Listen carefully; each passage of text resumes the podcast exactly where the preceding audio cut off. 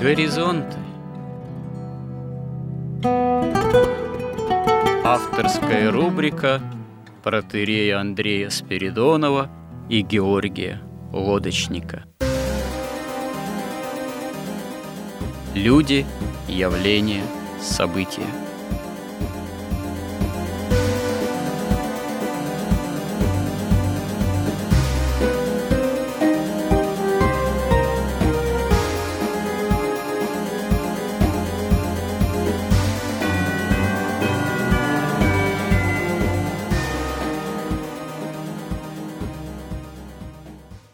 Добрый день, дорогие радиослушатели.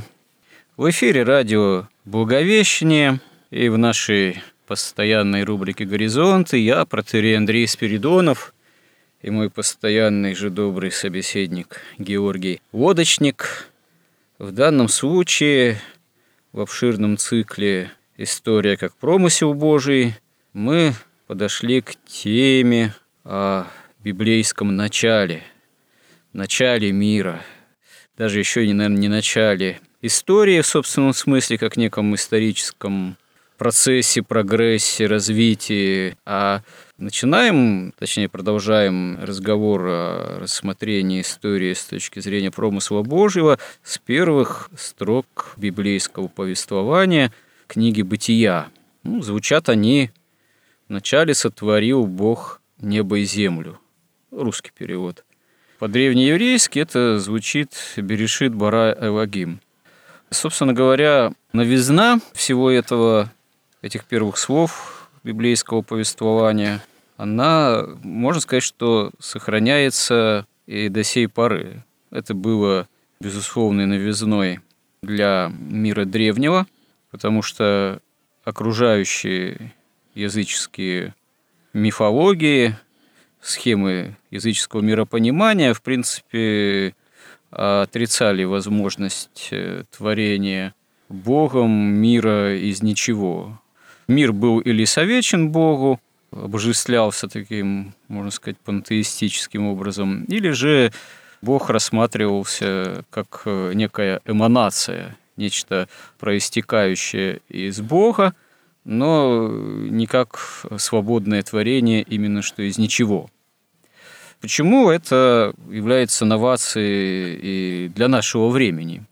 Недавно тут листал труд одного современного известного ученого, посвященный как раз-таки ну, научной картине мира или научным картинам мира, которые последовательно развивались от древности так сказать, от Аристотеля там, с Пифагором до 20-го столетия включительно. И вот он говорит такую вещь, на которую я обратил внимание, что на самом деле в начале 20-го столетия никто из тогдашних ученых, э, философов не мог бы предполагать, не мог строить гипотезу расширяющейся Вселенной гипотезу большого взрыва.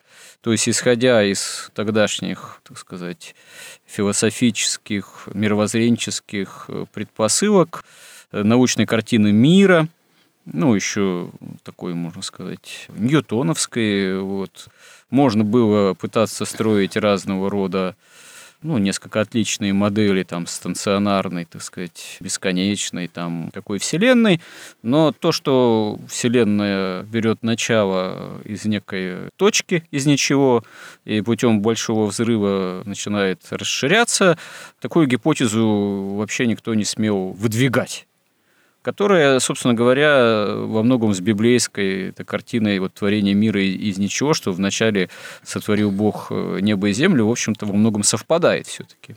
А гипотеза эта, вот теория большого взрыва, она рождается на свет только благодаря наблюдениям.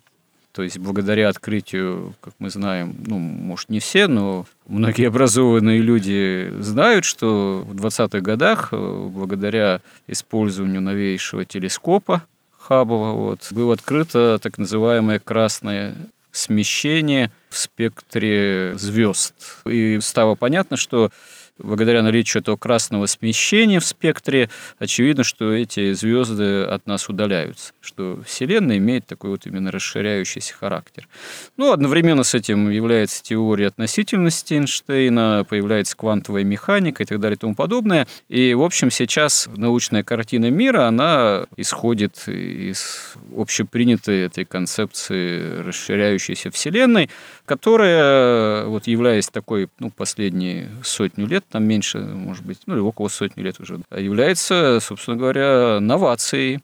Ну, эта новация, как мы видим, вполне себе совпадает с тем, что сказано в первых строчках библейской книги «Бытия», первой книги Библии. Может быть, через какое-то время какие-нибудь возникнут новые наблюдения, которые могут войти и в противоречие хотя пока не просматривается глобального противоречия, но нас это особо беспокоить не должно, потому что мы имеем все-таки дело с откровением Божиим, а не с той или иной гипотезой, которая строится на тех или иных наблюдениях, если они верно еще оказываются оценены самим инструментом наблюдателя, ученого человека, который далеко не всегда совершенен, как и ум человеческий не всегда можно признать вполне совершенным в сравнении с откровением Божиим. Хотя сюда еще добавлю, у того же автора я прочел в предисловии, поскольку книга ему была написана несколько ранее, а потом вот при переиздании он в предисловии добавляет, что вот недавнее открытие реликтового излучения фонового во Вселенной и так называемых флуктаций, флуктаций, да, этих излучений, опять же, свидетельствует э, в пользу того, что вот этот самый большой взрыв был. То есть было действительно у Вселенной начало – вот расширяющийся, что, в общем, свидетельствует для христианина, по крайней мере, что это начало положено Богом-творцом. Но это вот такой некоторый экскурс в сопоставлении библейской картины с современной научной, чего тоже, в общем-то, не избежать, потому что этого мы еще будем все равно касаться, говоря там и о эволюции или других гипотезах креационистских, вот, которые возражают против некой единой мощной, так сказать, теории эволюционной, и о других совпадениях или несовпадениях вот той или иной картины, ну и научной или исторической, общепринятой, с библейской.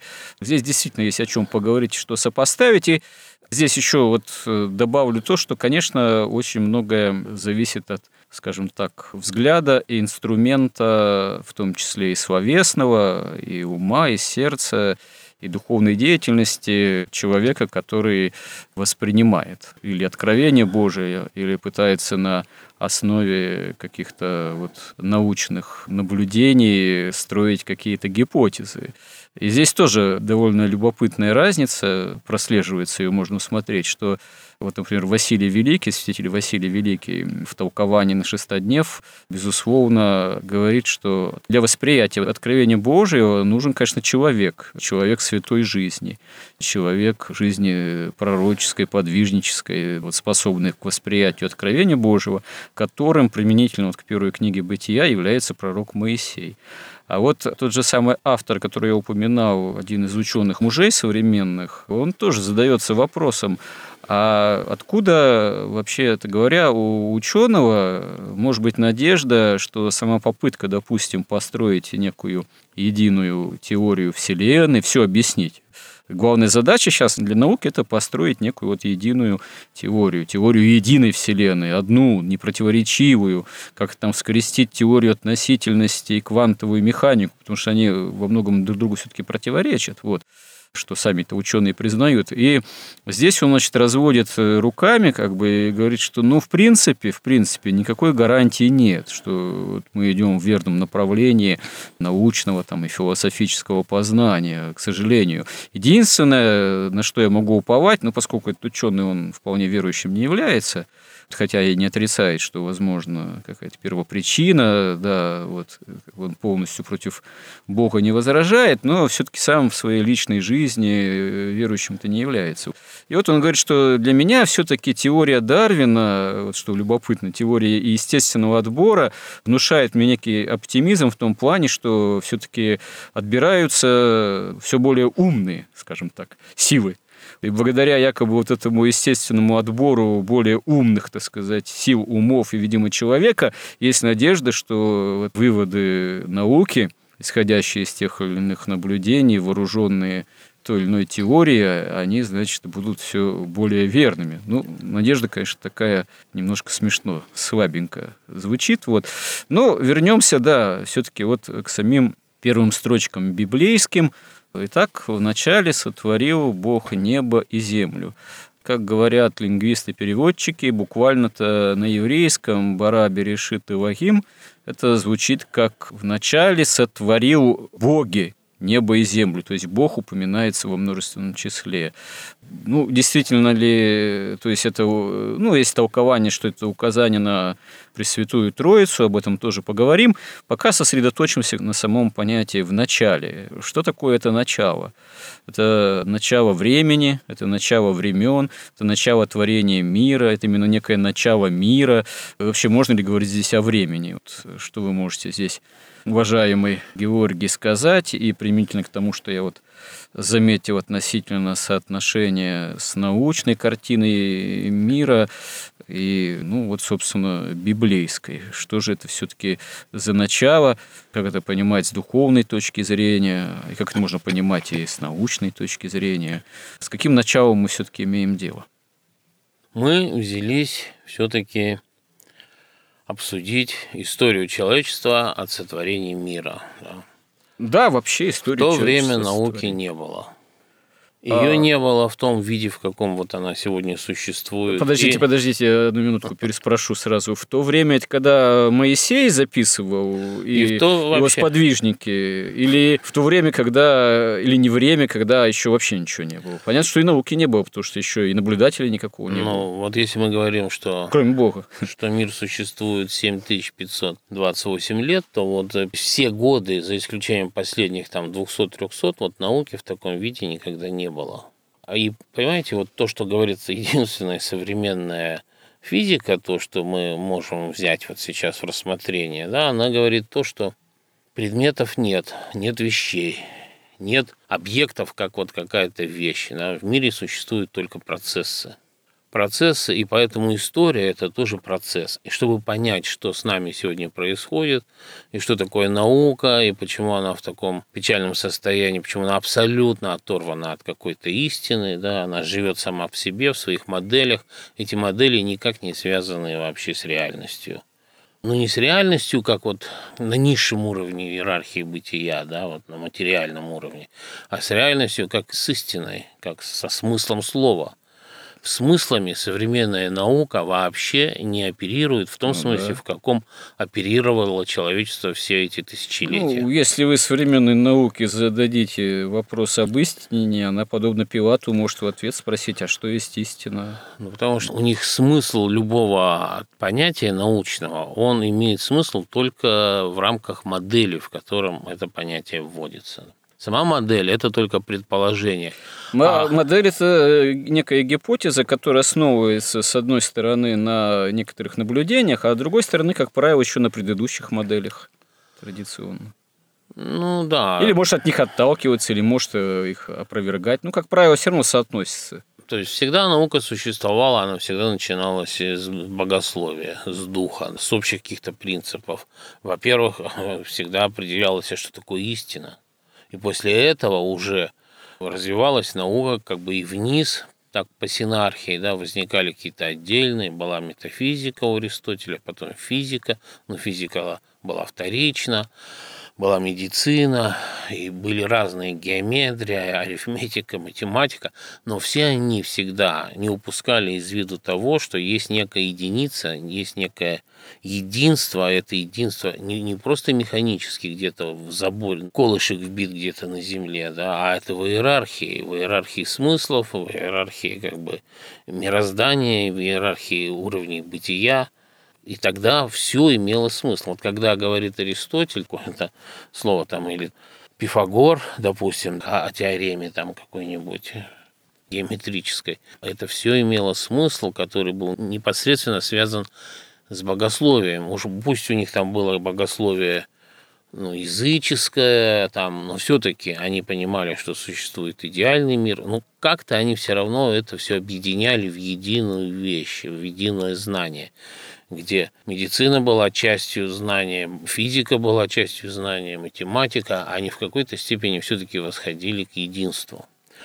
Когда наука стала использоваться, ну, мы тут опять забежали на 7,5 тысяч лет вперед, когда она стала использоваться для борьбы с религией, вообще с Богом, они просто убрали вот эту всю, отказались, как будто ее нет, вот этой иерархии в науке, как будто нет вот этой вот истины вообще. Они закрылись в этих пяти чувств, они отказались от всякого восприятия непосредственно духовного какого-то откровения, да, и они стали снизу, как кроты, пытаться, значит, ну, крот слепой, он не видит солнца. Вот они точно так же пытаются большой взрыв. Но большой взрыв – это слова, и он только имеет смысл только в той вот модели, в которой эти термины существуют. Ну, просто эта теперешняя модель, она более-менее совпадает с понятием библейским творения мира из ничего. Раньше, когда, допустим, господствовала ньютоновская картина мира, там, и, в общем-то, на ней начало базироваться, там, в особенности в 19 столетии, да и ранее уже именно те или иные позитивистские, материалистические учения, вплоть до марксизма, Тут э, Библия просто отметалась полностью, высмеивалась, а сейчас при современной -то научной картине мира и теории этого же большого взрыва стало Библию сложнее отметать. Вот я это имел в виду. Но давайте вернемся все-таки к понятию начала. Давайте что... вернемся да, к Библии, тем более, да. что там сформулировано знание, которое бесконечно выше всей науки вместе взятой и которая наука без вот этого понимания, она вообще смысла не имеет никакого. Ну, Георгий, мне кажется немного странным, что вы хотите просто отмести проблематику соотношения э, библейского этой картины Нет, я... миротворения с научной картиной. Никуда не денешься, потому что все равно как-то точки над «и» должны расставлять Хорошо. таким образом, чтобы современному человеку было понятно. Просто вот даже я, будучи священником, иногда приходится вот с молодыми людьми, например, говорить. Иногда даже молодые люди приходят на исповедь, которые имеют какой-то опыт уже веры, или с детства, или еще как-то. Они просто сталкиваются с современными учебниками. И современные учебники многие достаточно даже еще гораздо более вульгарным образом, более примитивным, излагающим какие-то научные современные представления о мире, порой они вот начинаются даже современные-то умы смущать все-таки. И вот недавно буквально тоже с одной девушкой разговаривал, она, ну, в частности, была смущена какими-то некоторыми посылами современных учебников, э, которые, в свою очередь, у нее начали вызывать сомнения вообще а насколько можно верить там в какое-то там, ну, что-то сверхъестественное там или еще что, проявление там действия, тоже промысла Божьего. Ну, на что я заметил, например, ну, а что такого, собственно говоря, невозможного в проявлениях сверхъестественного? То, что мы это чаще всего не видим, да, видимым образом, ну, так и что? А вы строение же электрона, там, атома не видите же невооруженным глазом, но это не значит, что его не существует. Ну, во-первых, тут все перепутано. Вот понятие сверхъестественного, естественного и понятия видимого и невидимого, ощутимого пятью чувствами и неощутимого. То, что называют сверхъестественного, чаще всего там нет ничего сверхъестественного, там все очень естественно. Ну да. Ну, так все равно. У нас, помню, разговор-то начался с того, что вот в сравнении с тем, что в учебниках написано, дескать, я вот не во все могу верить, что в Библии написано. Ну, тут э, я пытался спрашивать, а конкретно что? Понятно, что это взгляд такой современного человека достаточно примитивны и не от великой тоже образованности. Но как ни крути, все равно, забегая даже несколько вперед, же все равно можно же заметить, что вопрос соотношения хронологии, этапов, мы будем об этом еще говорить, обо всем, в библейском повествовании с теми или иными концепциями эволюционными, палеонтологическими, какой-то определенной хронологии, он же тоже требует достаточно серьезного, тщательного рассмотрения, потому что, допустим, достаточно серьезный вопрос, а мир первозданный до грехопадения – ну, это забегая вперед, и мир уже не первозданный, а мир после грехопадения. Безусловно, э, наука это вообще не рассматривает этот вопрос. До грехопадения, после грехопадения, потому что э, с точки зрения науки, ну, просто у нее нет данных на этот счет. Есть данные, да, что вот, допустим, были те же, например, динозавры потому что ископаемых останков динозавров, скажем так, достаточно много. Мы же не будем отрицать на основании того, что если в Библии не описано всерьез, когда жили динозавры, что их не было. Ну да, там какие-то левиафаны упоминаются, но левиафан это еще образ дьявола, может быть, там как в символическом отношении. Вот. Но так эти вопросы-то задаются и будут задаваться. Где место динозаврам?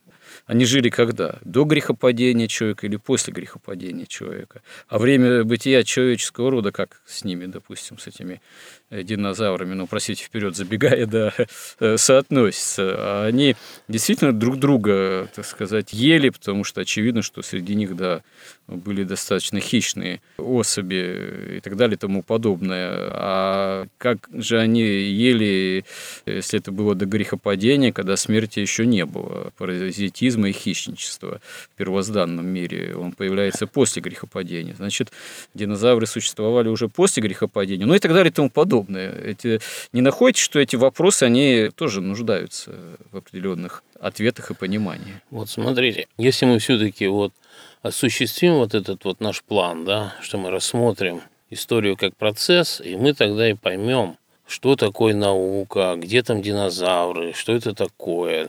Вот смотрите, вот эта девушка говорит, я не верю в тому, что написано в Библии. Ну, она говорит, что я совсем не верю. Она говорит, мне говорит, трудно верить, вот исходя трудно из такого, верить. видимо, достаточно рационального, такого несколько, что ли, позитивистского взгляда, э, который она впитывает от современных же учебников, опять же. Ну, во-первых, эта девушка не знает, что написано в Библии.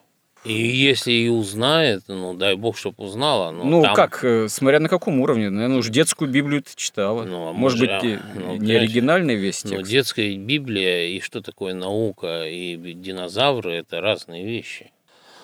Поэтому девушка, если хочет понять, что написано в Библии, то я бы вот, например, я посоветовал так. Сначала прочитать Дионисия Рапагита – После этого ей будет понятно, что писал апостол Павел. Я не уверен, что такой человек, После апост... бедная девушка одолеет э, Дионисия Ареопагита. Ну, Вы что-то уж а тогда вообще, ваша... А тогда вообще о Библии говорить не о чем. Она не может говорить Слушайте, о Библии. ну Дионисий Ареопагит – это святоотеческий, богословский труд. Так еще недостаточно. Достаточно весьма-весьма серьезный. Дионисия Ареопагита недостаточно. Ну, конечно, недостаточно. Потом надо апостола Павла, потом надо Василия Василия Великого, Иоанна Златоуста, Григория Богослова, потом обязательно Максима Исповедника, Иоанна Дамаскина. Слушайте, Но можно это, обойтись и без Григория вы, э, Паламы. То, то, что вы говорите, это утопия. Вот, потом это для студента семинарии Духовной Академии, безусловно. Для еще молоденькой, можно сказать, только школу заканчивающей там девушки этот список, знаете, может оказаться чрезмерным. Это как на Руси была поговорка среди простого народа, кто всю Библию прочитал, тот с ума сошел. Слышали такое было? Нет, вот, вот если она это, ну тогда вот читая это все, тогда она сможет, ну любой человек, который это прочитает, а плюс нужно еще к тому же прочитать Игнатия Бринчанинова обязательно. Ну, скорее лучше с него Феофана начинать. Затворника.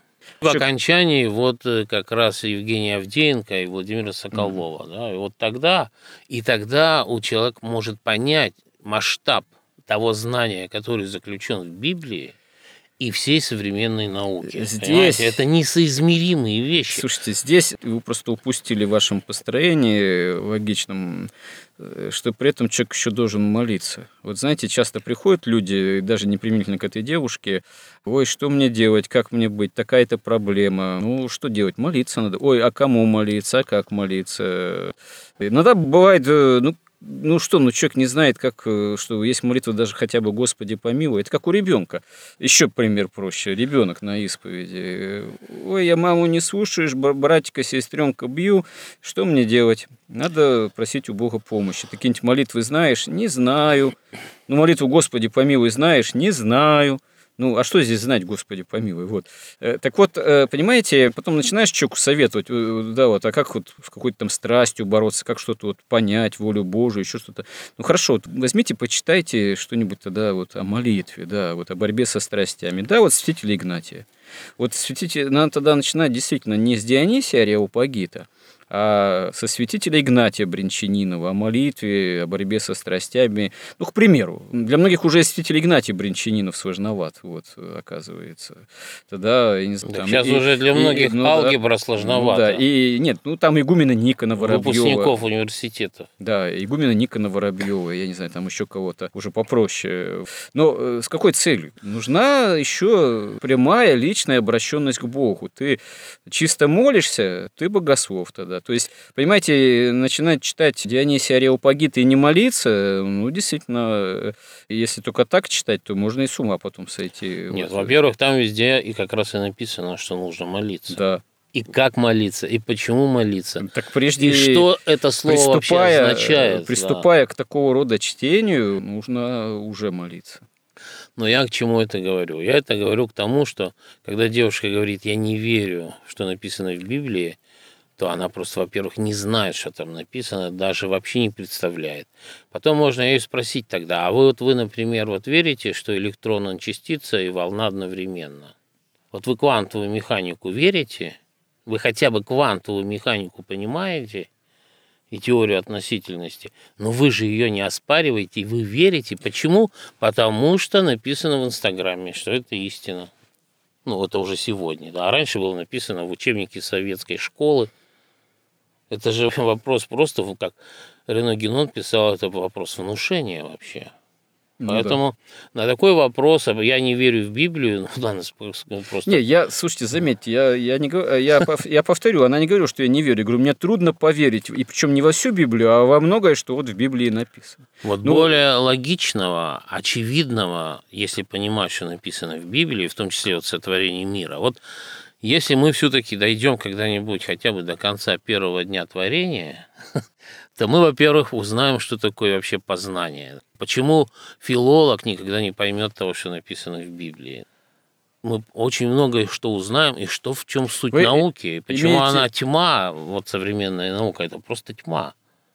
Это вот когда вот там вот у нас следующая строчка будет «И земля же была безвинна и пустая, и тьма над бездной». Ну да, тьма над бездной, да. А потом Бог отделил так свет на, от тьмы. Наука была над бездной. Нет, наука пользуется, она как бы, наука, я уже не знаю, успеем ли мы сегодня к первому дню прийти, но наука делает так. Ну, тогда давайте забежим вот так вот. Mm. Просто, во-первых, нам все равно нужно для того, чтобы вот начать вот этот вот первый день творения читать, нам нужно, во-первых, вспомнить, а что человечество знало. Во-первых, что такое Бог? Вот тут написано. Вначале сотворил Бог небо и землю. По моему опыту, 95%, если не 99 людей сегодняшних вообще не понимают, что это за слово такое. Во-вторых, очень интересно вспомнить, как люди до Библии понимали, что такое Бог. И как они себе представляли сотворение мира. И в чем огромная разница между Библией и тем, что было, ну вот даже не Библия, а вот просто вот этой книжкой «Бытие» Моисея и тем, что было до него. А уж если мы берем сейчас еще и Новый Завет и смотрим уже на это с высоты Нового Завета, то мы можем очень долго обсуждать, и мы очень многое узнаем вообще, как вообще сотворился мир и в чем разница и отличие. Поэтому давайте, может быть, мы сегодня хотя бы успеем вспомнить, что такое Бог. Тут мы должны опять обратиться к Дионисию Ареопагиту, во-первых, и к Иоанну Дамаскину, которые очень точно как бы это сформулировали. По их формулировке Бог – это, во-первых, Он абсолютно принципиально непознаваем человеком, тем более вот в падшем состоянии. Божественная природа, она абсолютно не такая, как у всей твари и как у человека. Бог – это нечто из сущего и нечто не из сущего.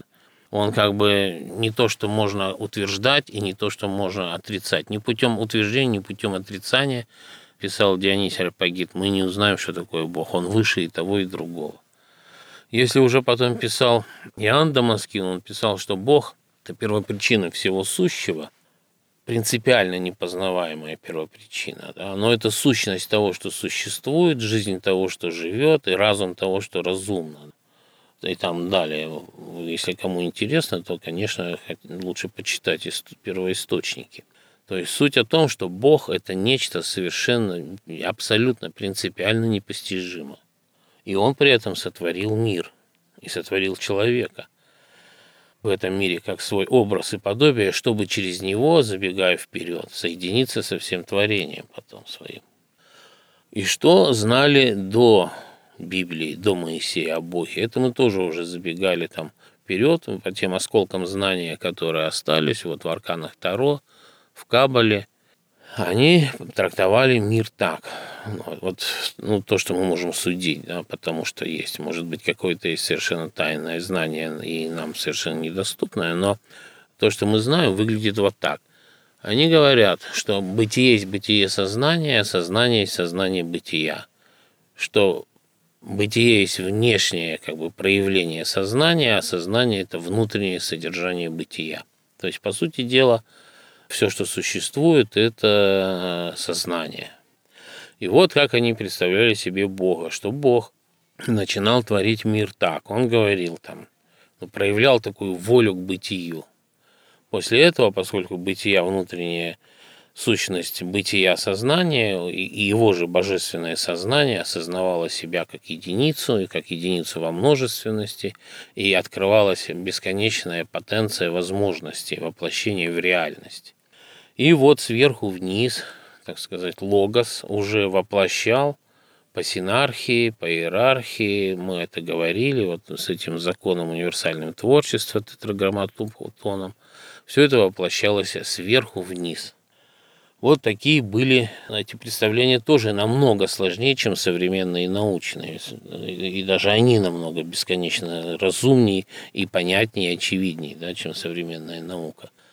Если брать, например, трактовку этих же арканов уже каббалистической традиции, то, что мы знаем, то они воспринимают, что это, собственно, если в арканах Бог все-таки не из себя творит мир, а своим как бы сознанием, разумом притворяет в реальность свою как бы идею творения, то есть он там есть разделение, то в Камбале уже предполагается, что Бог как бы не сходит в мир, ну тоже творение там тоже отдельно. Он как бы не сходит такими эманациями вниз. И первое, что вот э, две эманации, это как раз премудрость и разум, что, кстати, очень важно будет вот для понимания первого дня творения. Но что такое премудрость? На самом деле это очень сложные понятия, и все о них пишут, что они чрезвычайно сложны, но мы берем какой-то, ну, во-первых, то, что нам доступно, а во-вторых, то, что нас вот в данном случае интересует. То есть премудрость – это непосредственный опыт духовный, восприятие там, божественной истины, божественной благодати, или даже просто опыт зрительный, там, слуховой, э, какое-то ощущение, то есть непосредственный опыт. А разум – это уже такой логический, вербальный разум, то есть который то, что он воспринял через откровение или через опыт вот пяти чувств, он начинает превращать в дискретное знание, в такую систему, тоже модель мира, где все взаимосвязано друг с другом. Так вот, когда человек нормально, если вот переводить вот к этому, к теории познания, это нормальный человек, он должен иметь сначала премудрость, чтобы включать разум.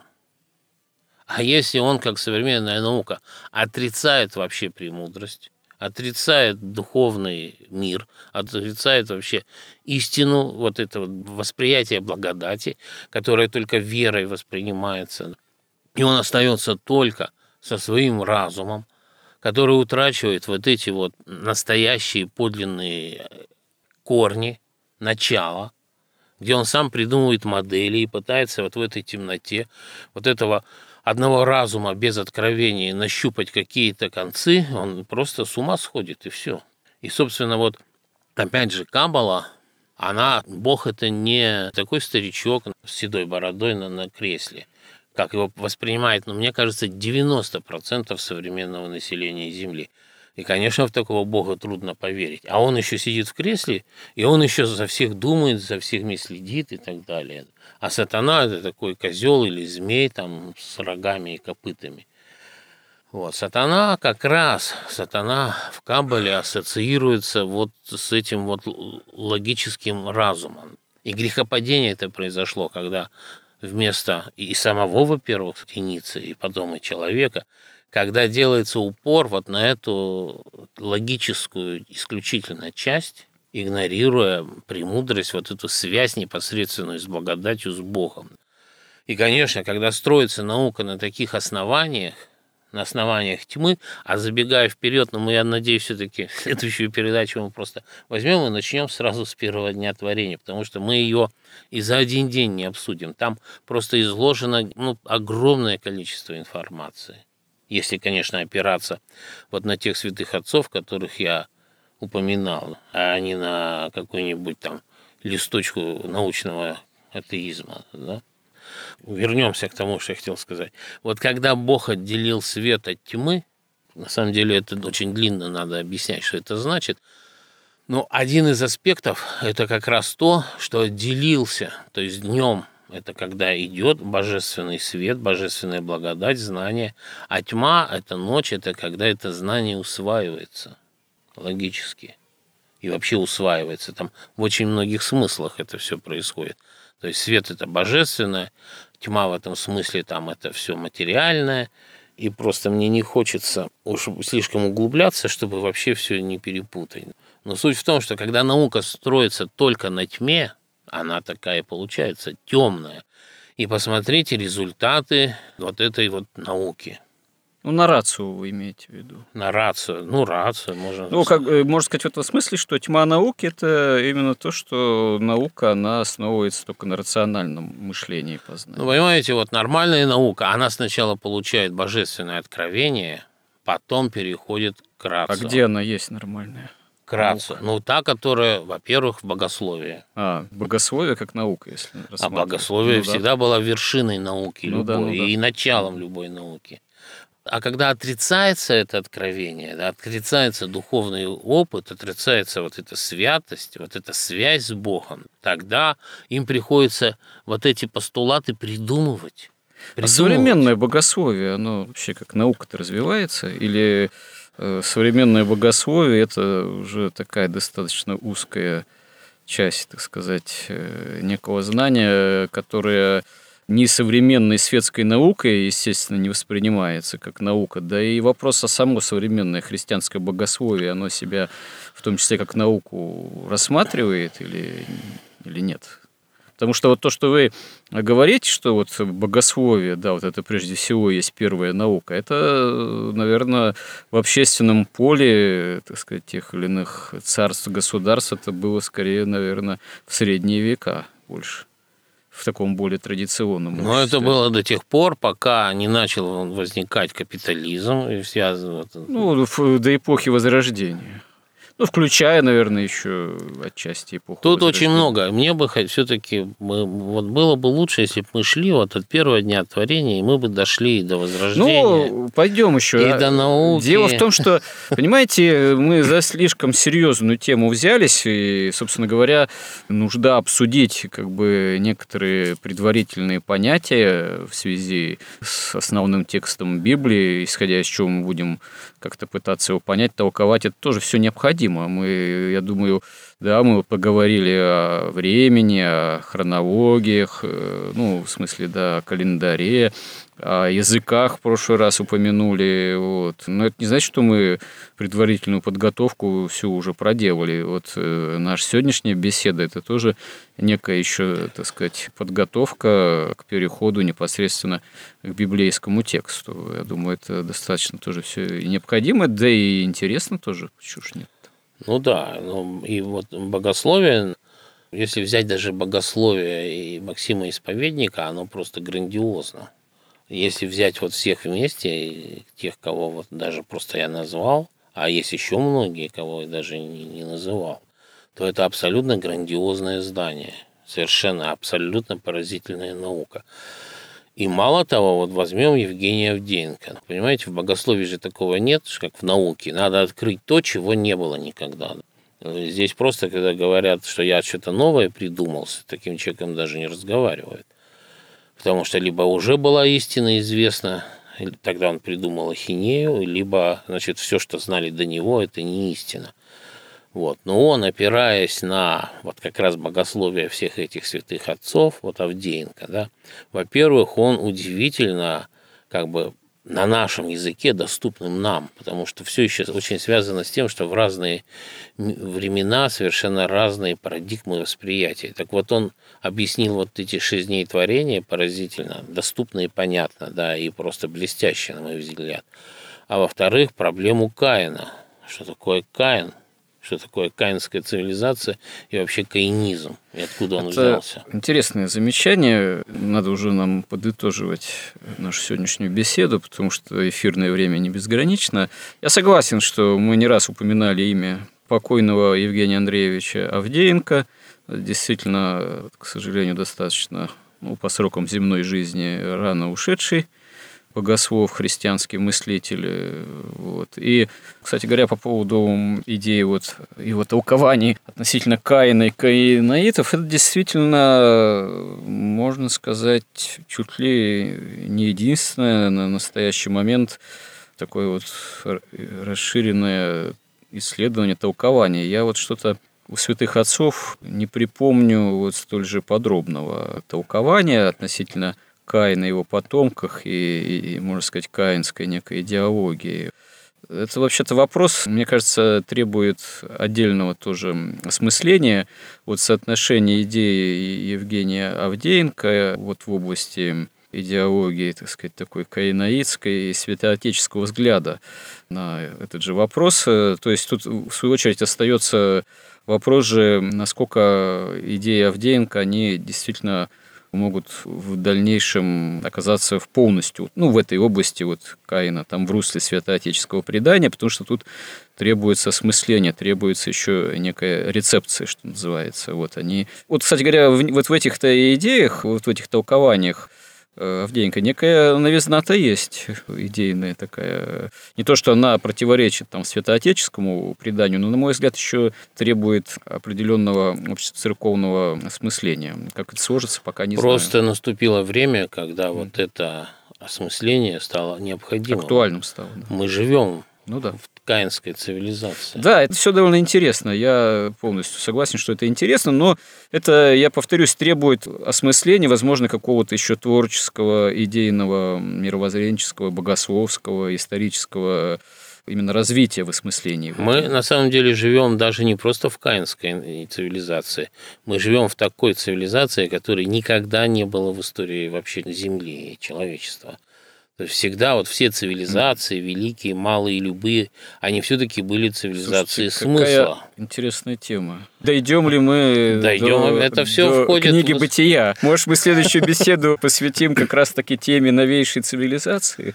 А новейшая, она, понимаете, это, это цивилизация потребления. Она основана ну, да, да, не на слове, не Ладно, на смысле, мы еще... а на цифре. Да, да, да. Об этом мы и раньше уже много говорили. Не будем забегать сильно вперед. Уже в контексте вот наших бесед на тему история как промысел Божий, и дойдем попозже все-таки и до этой завораживающей, так сказать, темы.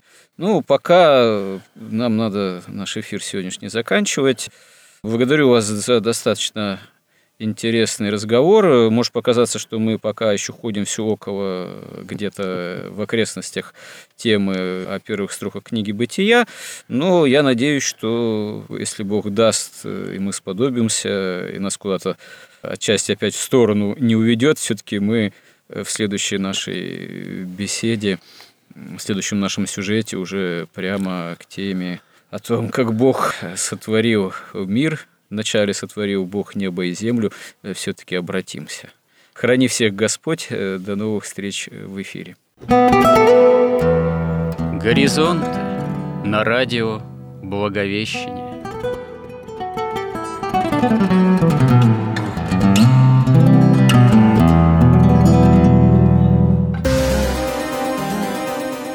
Разговор вели протеерей Андрей Спиридонов и Георгий Лодочник –